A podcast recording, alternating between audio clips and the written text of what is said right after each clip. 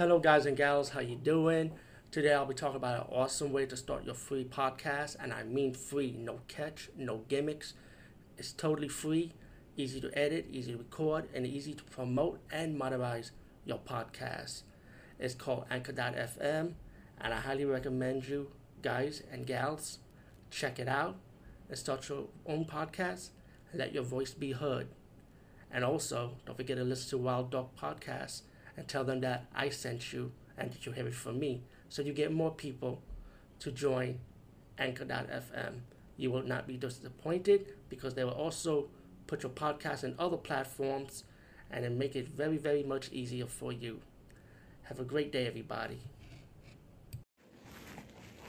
Hey guys and gals, how you doing? Today I'll be talking about a found footage horror movie called Raised by Wolves in 2014. And the is about this story about this cult leader, kind of like Jim Jones, goes to a reservation and hired these, like not hired, excuse me, get like recruited these young children, teenagers to be part of his cult. Um, he ordered them to do this big massacre, and later on they turned on each other, start killing each other instead.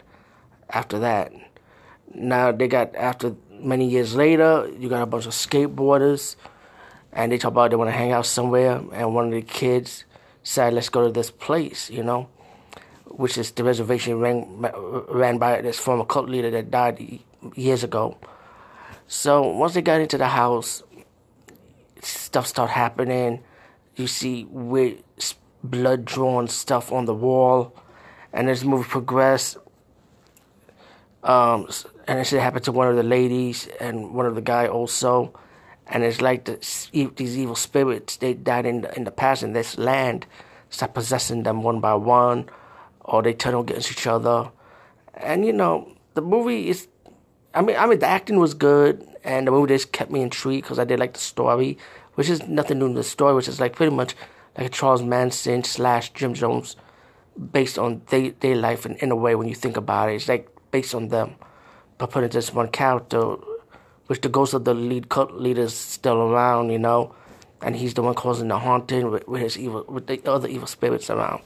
It was always pretty obvious, and these kids will have to try and survive in this land and trying to work together to escape. But you know, there's just so many stupid decisions, like any other horror movies, and um, I mean, like I say, it's nothing new, but I did find myself intrigued, intrigued by the movie, enjoying it anyway.